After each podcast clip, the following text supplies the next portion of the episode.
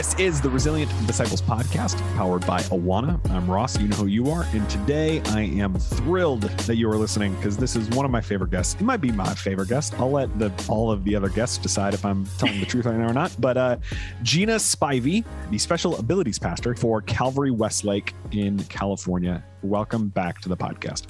Thank you so much for having me. I'm glad to be back. And I, I um, too, loved that first conversation. So I think it was a, it's a good. Good. I'm I'm glad, Gina. I mean, even if you just had to say that, the rest of the interview would be very awkward if you just were like, no, actually, I hate it. I'm out of here.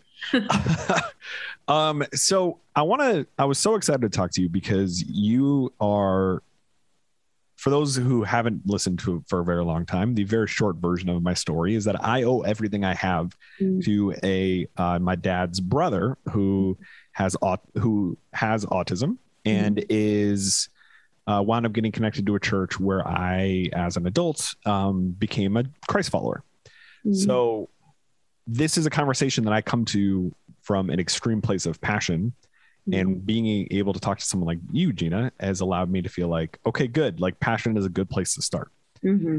but we are beginning um, a series of conversations that are all just about how we care for kids who frankly are too often ignored. Yeah. Um, So I want to start on like a pretty macro level, which okay. is, you know, people are hearing this in the beginning of twenty, uh, twenty twenty-two, mm-hmm. uh, which is kind of crazy. But um, I would imagine that COVID has kind of defined twenty twenty. Mm-hmm. So I'm going to ask a very broad question, which was, what was twenty twenty-one like uh, for your ministry? What was the things, what was impacting the kids that you serve? Yeah. And the adults that you serve in your case? Mm-hmm. Um, well, COVID was obviously hard for all sorts of people. Um, but I would argue that for our families, it was exceptionally difficult. Um, for a lot of our, our kids and our adults, you know, their world is relatively small when it mm-hmm. comes to, um, their therapies and their schooling and their community. And that's sad in and of itself and, and frustrating, but that's a reality for a lot of our families, and their entire community was taken away when school went away, in-person learning went away, um, therapies, in-person therapies went away, um, parent groups, you know, those kinds of just touch points, those literal lifelines for our, our families were taken away. And even just Um, having a kid go to school in person for the day. I, you know, I'm a mother of two. I know how hard that was for me, but for our families to have all of a sudden the care that they were providing for their kids was twenty-four hours a day. There was literally no rest, no respite, yeah. no intervention. I mean, it was, it was tragic. It was really hard. Um, it was ex- exceptionally hard for someone like me who, you know, really is kind of a doer and wants to jump in and, and help, to not have much I could do for a period of time yeah. to help. I mean, we did a lot of our stuff via Zoom, but these, it, you know, no one wanted one more Zoom. So especially our, our younger kids, it just wasn't applicable to them. So we had to shift how we were servicing our families and loving them and being a touch point to them by delivering things to their homes. We did a lot of one-on-one deliveries, you know, delivering three hundred gift baskets and doing drive. We did multiple drive-bys where families could come drive by and we'd sing worship songs and, you know, whatever, but it just never felt like enough. It just felt yeah. so little in the grand scheme of things. Um, and it was just a really, really hard time. I mean, our ministry is, is literally in person with your hands, loving people yeah. well on, you know, on our church ground. And it, all of a sudden we couldn't do that anymore. So it was very hard for us. It was exceptionally hard for our families. When we were able to start opening things back up again, when we were able to kind of slowly bring things back in person, one thing that we noticed just across the board at our church is that our ministry was kind of the first one where people came back full force. It was like they just needed it. Yeah. Um, our families came back. Our, you know, attendance was the same as it was pre-COVID on the first Sunday we were open. Oh, and wow. our volunteer, yeah, and and the same thing with our volunteers, like. you know, they, this, the community that's been built, they were mourning the loss just as much as I was and as our families were. So our volunteers kind of came back full force too. So it looked a little different, you know, uh, as everything does in this not yet post-COVID world, but it was, it was really hard. And now that we're seeing the light at the end of the tunnel, it's just, I'm so ready. Yeah. I'm so weary, but yeah, that's kind of what our last year has been like. Well, and I wanted to start there because for a couple of reasons. One, I think, uh, you know, you're in California, right? So yeah. there's, there's people who are listening who this story you just told is yeah. six, eight, maybe yeah. even twelve months in their rear view. That was much more present for you. But also the story you just told sounds a lot like what most people experienced. Yeah. And I want to just lay out how, if you are listening to this, regardless of what your ministry context look like, and if what Gina said resonates with you, you are, you know, you are in good company in a mm-hmm. wide community of people mm-hmm. who, have, who have come off of the hardest year of ministry on record. It's so true. I mean, well, even our senior pastor, we were just talking about this. Just everything was hard in ministry, the divisiveness, the arguing, you know, just all of yeah. it. Everybody's nerve endings are so exposed. Everybody's isolated. So yeah, you're not alone if you're feeling weary at the end of this ministry year. And, you know, this last eighteen months, really, I, I think we can all have a collective feeling about what this has done, done to us. Yeah. Um, hard so we, last time we talked, we talked about um, discipleship in your ministry. Because, mm-hmm. and one of the, the many things that you said that bounced around in my head for a while afterwards mm-hmm. was you made the point of how folks need to start with, with where they're at. Yeah. One of the things that strikes me about discipleship for this community is that it is like many things where people, everyone is very well-intended, yeah, but it can sort of be analysis paralysis. Totally. Oh man, how do I have all of the resources and tools and have it all figured out yet? Mm-hmm. You are someone who operates in a context where you have plenty of resources, plenty of options and leaders, et cetera. Mm-hmm. But that philosophy of starting what you have yeah. has been something that has guided you throughout your ministry career. Mm-hmm. Can you help folks understand essentially what discipleship looks like in your context? Yeah. Um, well, in our context, it it is unique. It is different. I have this conversation with churches all the time. Um, and it's pretty much the same conversation. Well, you know, not in so many words, but it's easy for you. You know, you have all the resources, you have the designated space. It's just not the same for us. And to that, I say, you're right. But so what?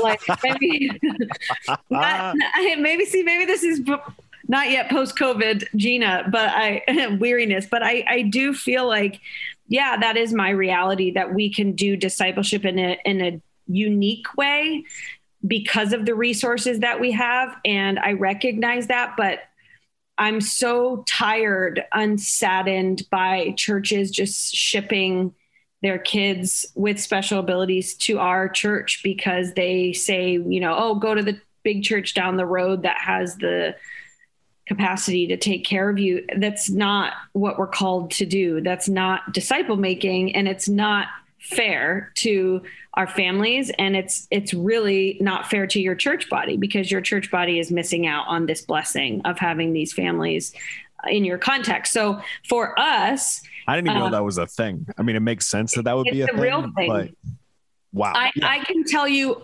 weekly, and I don't exaggerate, weekly, I have a new family that comes to me that says that their church got to the point that they said, we just can't accommodate your needs anymore. Go to Calvary where they can do it.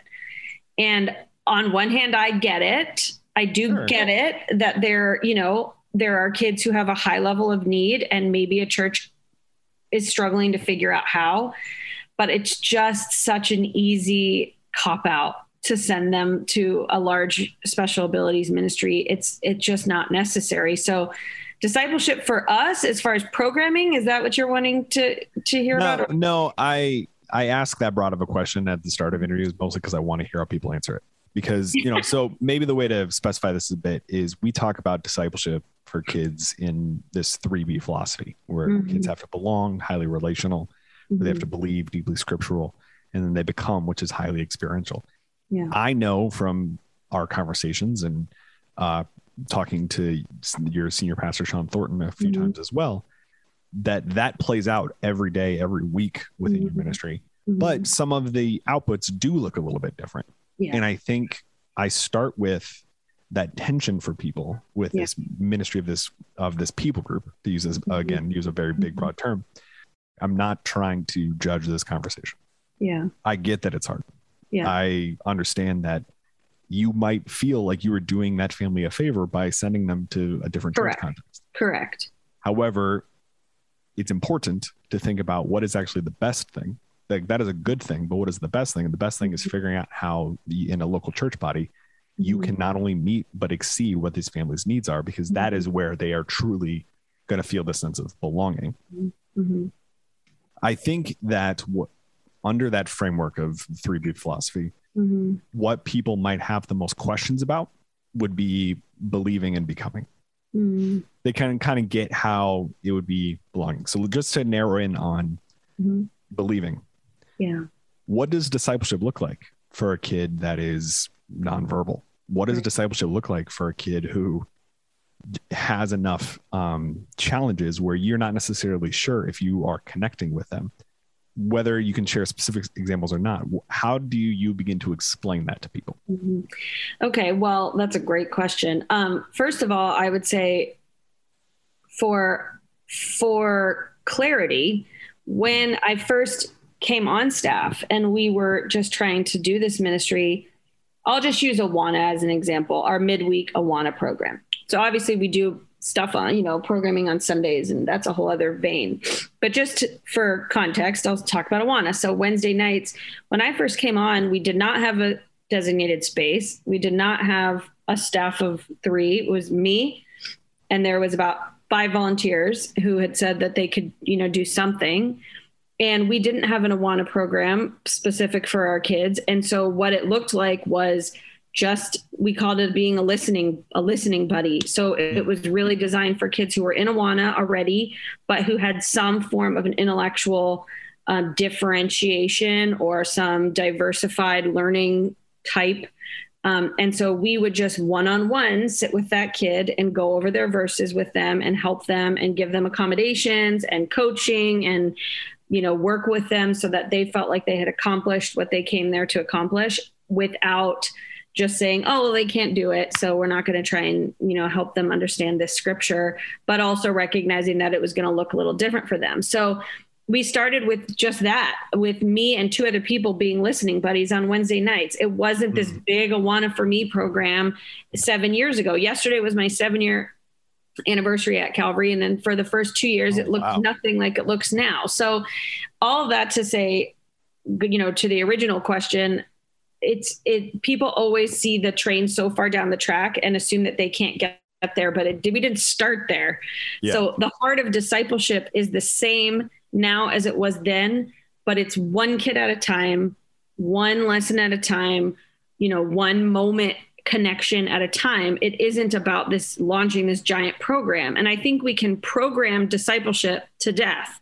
Yeah. So yeah, yeah, we have a program. Yes, we have structure. We have ways that we do discipleship, but when we program that to death and we take out the room for the Holy Spirit, when we take out, you know, room for God to just do a good work, when we, when we make ourselves the disciple maker and, and not God, then that's a recipe for a lot of frustration. So what's beautiful about our, the way that we get to do discipleship is oftentimes with a kiddo that's nonverbal or an adult that's nonverbal or whatever, it frees us from a lot of those structures that we've put in our own head about oh wow, making disciples. And it looks a lot more like grassroots, beautiful life change, where you see the fruit of somebody's spirit, you see it acted out, you see it played out, and it might not look like, well, they didn't, you know, do this, this, this, so they're, you know, we haven't successfully saved them. It doesn't look like that with our kids. And that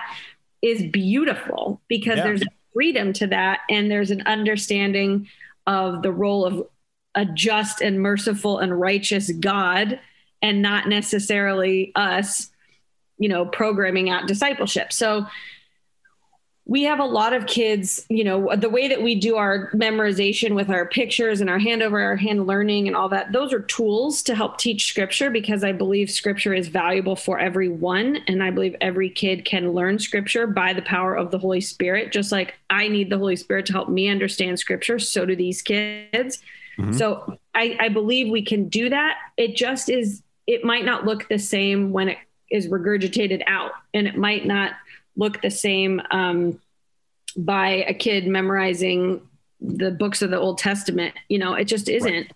So all that to say, and the long of the short is uh, discipleship is bigger than any program. It's bigger than any one thing. And there's a lot of beauty in recognizing that God's doing a good work, and it doesn't really have to pan out in the same context that we're so used to um, boxing it into. Thousand percent. And that's, you know, we're always very careful in the context of our conversations to be like, you know, this three B, it's not linear, and it's not right. a how-to guide, and it's not step-by-step. Right. But one of the things that stands out to me, and I want to talk about sort of like the positive side of this and mm-hmm. a potential tension that I see in it, which is anyone who works with kids mm-hmm. has to have a superhero level of patience. Totally. And I think that for those who are in your community, mm. you, that patience is magnified, because not only because we have this expectation that discipleship is supposed to look some way, like you're mm-hmm. like you were speaking mm-hmm. to. This is it's might be a bit of a clunky question, but mm-hmm. you were someone who uh, in the in our first conversation, you said something to the effect of "you'll run through a wall" to help mm-hmm. the, the kids, the families in your community. Mm-hmm. How do you balance that mentality of run through a wall mm-hmm. with that patience that's required uh, to actually see discipleship happen? Not well. um, yeah, I, ba- I battle. Awesome answer. Yeah, I battle myself on this all the time, um, all the time. But I think this is one of those things t- where. Uh, I, I, I say it and it sounds so hyper spiritual and it sounds so cliche and like cloudy. And I don't, I, I want you to know from my heart, I don't, I believe it truly. Um, this is where these kids disciple me. This is mm. where these kids teach me a lot, because I learn from them what it looks like to slow down and what it looks like to just be. Thanks for listening. We'll be right back. This episode of the podcast is brought to you by Awana. Our kids are in a faith crisis and need your help now. We need your best gift to reach even more kids with the gospel and further child discipleship, both in the U S and around the globe. Awana works even in the face of aggressive secularism, and the time to give is now. Give today at awana.org slash donate. I try to outpace what God has for me all the time, and it never works, and it's always destructive, and it leads to a lot of hurt, and it leads to a lot of um, frustration. And so I think the, the people that work with our kids, this type of ministry does require a I wouldn't say more patience. I would say different patience. Yeah. Because okay. I don't battle, like it's harder for me to be patient with a kid that has like an entitlement thing, or, you know, just doesn't want it's boiled, you know, whatever. That's a lot harder for me than sure. a kid who's biting me or punching me like that. For that, I can have infinite levels of patience. For, um, you know, Tommy, entitlement, Tim, whatever mm-hmm. kid, I struggle with that. So God I went to has- high school with those guys. I went to yeah, high school. With Tommy, right. Same. Yeah, yeah, yeah. Same. So um, I think it's just a different level of patience, but I think because these kids demonstrate what it really means to just wait on the Lord, and, and, mm. and their parents do too, like to watch parents demonstrate like and express out loud. We may not see healing like we define healing this side of eternity. We may never see, you know, our kid walk, but someday we will. That, that level of patience, how do you not learn from that? So yeah. that's where I go, yeah, I'm real lucky because I just get to kind of sit back and observe that. And then along the journey, see these little wins with kids. I wish I could play, like I have videos of kids, you know, just we're laying out a five word simplified scripture. And if they say one syllable of one word, it's like, that's celebrate. That's huge. Totally. And, or they point at a picture when we tell them to point to the picture, whatever. So th- it's these little incremental moves forward. And I just feel like it's such a beautiful illustration of what I am sure God sees in us. Like we think we're making these giant strides and he's like, yeah, you just said one syllable of one word. Like you're not, you're not, just settle. And yeah. so anyway, all that to say, that's kind of, it does require patience, but I wouldn't say more. I would just say different. And no. I would say, once you get it, you like get it. And you know, you know, from your experience with somebody with who's, you know, has neurodiversity and autism, you, you think it's going to require a lot of patience. And then you realize like, wow, you're just along for a fun, cool ride. And not that it's always fun. I mean, I don't mean to minimize the, the hardship for families, but no, a hundred percent, because I think that pacing thing like that you talked about, and we talked about this the first time, but it's something that I feel I, at the risk of sounding uh, egocentric, mm-hmm. it's something that I feel like is often what my uncle is able to teach me. Totally. You know, I don't, I'm not saying that that's why God made him, right? But that, that is a thing that I'm often reminded from him. This community is full of people who would run through the wall with their kids oh, because yeah. frankly, this job is too hard to work in kids ministry. Um, yeah. If, you know, you could do something else, you would in the context yeah. of your church. Totally. But that it's so critically important, even mm-hmm. if you're not working within a ministry like Gina's, that you take mm-hmm. the time to slow down for the sake of your kids so Absolutely. That your discipleship is not sacrificed at the altar of theirs. Mm, well said. Yeah. The other part of this, though, in preparing for this conversation, I was reminded of something people told my wife and I a lot when we were foster parents, mm. which is, oh, man, I can never do that. And I bet you get a version of that said to you a lot. All of, oh man, you are such a good person. Like, well, oh man, I can never do that. And I think ninety-nine percent of the time that is extremely well-intended. Mm-hmm. Can you speak to the sort of the problematic side of that elevation, that sort of saintliness that people mm. put on you? Why does that not actually serve the kids and the families that you serve well? Yeah, I, I hate it. Um, It's, and, and it's just not true. Like, mm. again, it's so hard. It's really hard to communicate because I feel like it just sounds so like pious and no, no, really, it's not about me, but right. the, it really isn't like it, it really isn't. It really is selfish.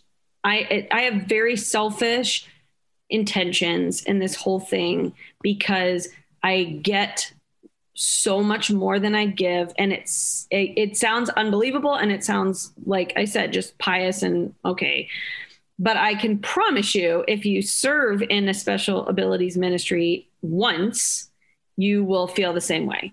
And mm-hmm. the number of people that we have that say, I come because I get something out of it. I do not come. And so when somebody says, oh, you're such a good person, I'm like, no, it's actually quite the opposite. And yeah, sometimes it's hard and sometimes I take it home with me and sometimes I see hard things and, you know, walking a journey with families can be tough. Sometimes families, you know, when you um, are hurting, you t- can tend to lash out at the people that, you know, can take it. So I get that sometimes um, where I'm like kind of a bit of a punching bag. So, but it, it all is just so welcome to me. Like it doesn't feel like sacrificial on any level. It really doesn't. It feels so, I feel so fortunate to be able to do it.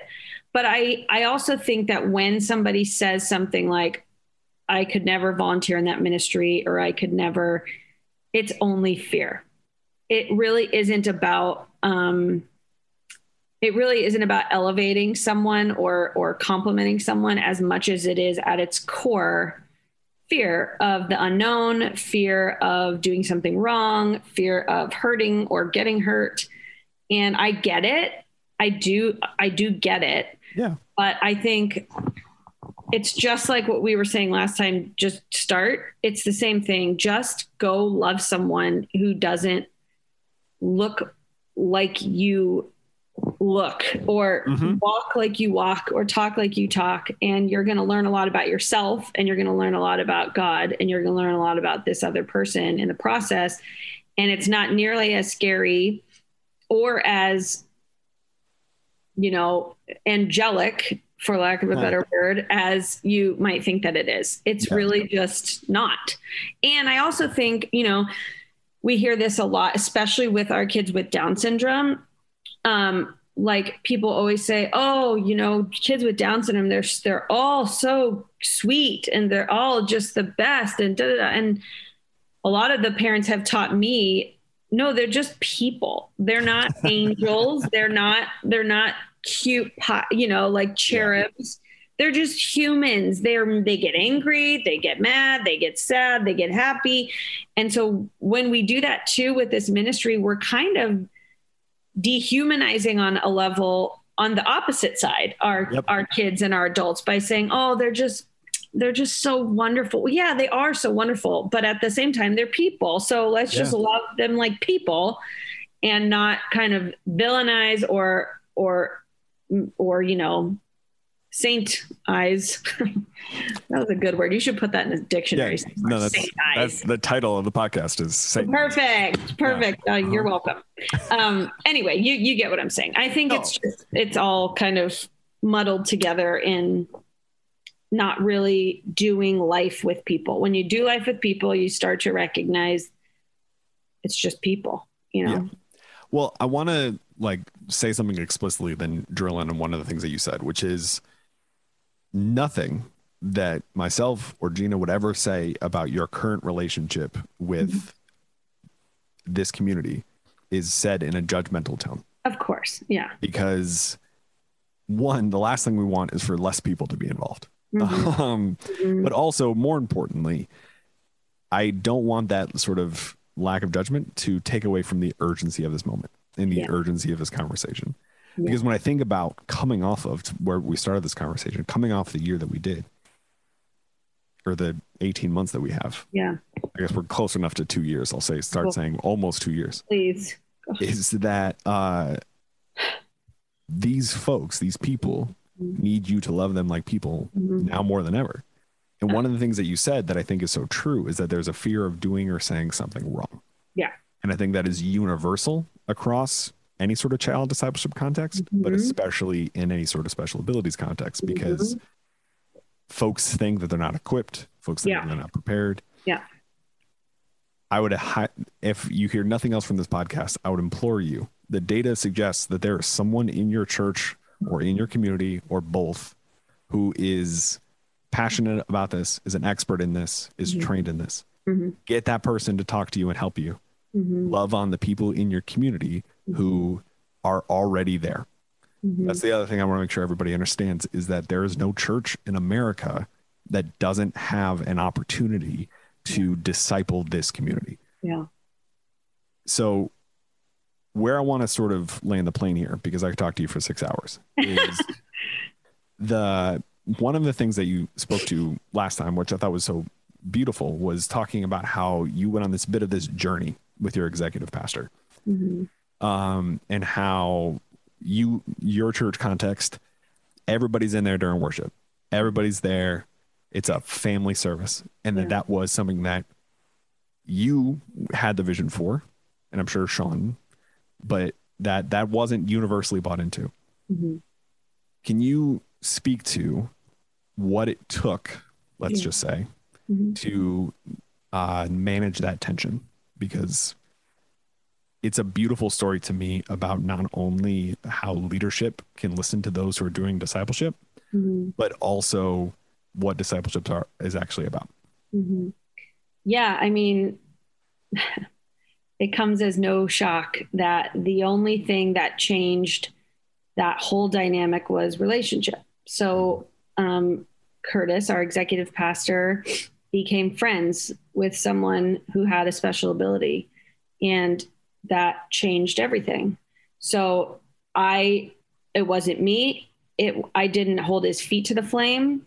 I mean, you hear how I talk, so I'm pretty aggressive. Uh, if you know the Enneagram, I'm an eight. So I, I definitely, I'm not afraid of conflict, and I'm not afraid to say what I think. So I certainly had plenty of conversations with not just Curtis, but, but other leadership about, you know, where I kind of came like full force, like we have a mandate, we have a responsibility, and it didn't get me very far. Um, It really didn't. It may have drawn attention to it. And it, I'm sure it felt um, to them like, okay, I wasn't going to go away quietly. And so that, you know, there's a noisy gong thing there, but it wasn't real advocacy. It wasn't real um, building of a change in the way that we saw this community.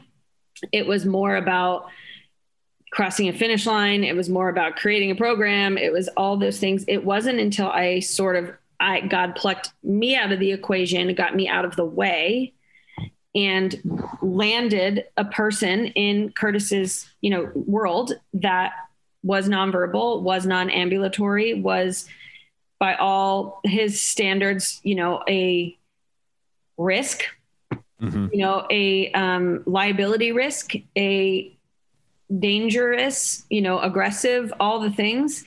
And he became friends with her just in the parking lot of church, meeting her, and she would talk to him through his communication device or her communication device. I'm sorry. And that changed everything. So it wasn't until he really understood, and he would say, you should have him on. He's so great. You should talk to him. But well, he would say, I do want to just quickly qualify that, yeah. you know, I asked this out of a sense of relationship with you, and also that in the show notes of this, we're going to have a video where yeah. you and Curtis walk through this entire experience. You know, this is something that I want yeah. to be really clear that yeah. Curtis's tension with this was not from any sort of um, no. mustache twirling villain kind no. of place. No, God, no. Uh, no. But that what your church looks like now more accurately reflects what your community actually is, and yeah. what our ultimate I mean, point is what God actually wants your church to look like. Totally. And the statistics would also suggest that Curtis's perspective is the same perspective as ninety-eight percent of churches and church leaders in America. So yeah. he's definitely not a mustache twirling villain by any stretch. And, and his hesitations were not w- wrong. They were not, they were legitimate. They were mm-hmm. real. You know, he was thinking the whole church, he was, he had all the right questions, right questions. He, he was asking all the right things, and his concerns were all valid. Um, but it, it wasn't until relationship that he really softened and understood. And he would, he'll talk about in that video too, he talks about watching people greet in the lobby um, and going towards someone in a wheelchair, and how he just sat back and started recognizing like, that's exactly what Jesus would have done. Mm. That's exactly, you know, what God would want for his church to, to look like. Yeah. And so that was when he started saying there's, there's a community of people here that can teach us so much. And so then he started opening doors for resources and started opening doors, saying yes to programs and all that stuff. But I, I, that was not me. It was definitely um, Gretchen, and it was her relationship with him. And it was beautiful. They still email each other, and she lives out of state. And, you know, so all that to say, again, it sounds kind of hokey, but that's the reality. And I think that's just another example of how we think that because we're able-bodied or because we are not neurodiverse learners, that we somehow are in control, and that we, it's our responsibility to solve the problem and mm. create a program. And the reality is we often just get in the way. And if we would just love people and all people and open our doors to people, God is going to do all the rest. And yeah. we just have to like chill out a little bit and take a breath and, um, and not be afraid. The Resilient Disciples podcast is powered by Awana. Thanks to the donations of generous folks like you, Awana partners with sixty-two thousand churches in one hundred thirty countries to make resilient disciples. When you give to Awana, you are investing in lasting faith. young people who will engage the culture with the gospel and fearlessly lead the church into the future. To make a donation to this mission, go to awana dot org slash lasting faith today. Subscribe to the podcast today so you never miss an episode, and check out the show notes of today's episode for relevant links from this conversation. The podcast is mixed, edited, produced, and hosted by me, Ross Cochran. Our theme song is Fresh Air by Christian hip-hop artist Josiah Williams and hits by Jude. You also heard I'll Let Go, provided by Josiah Williams from his album Rerouting two. Thank you for listening. We'll talk to you next week.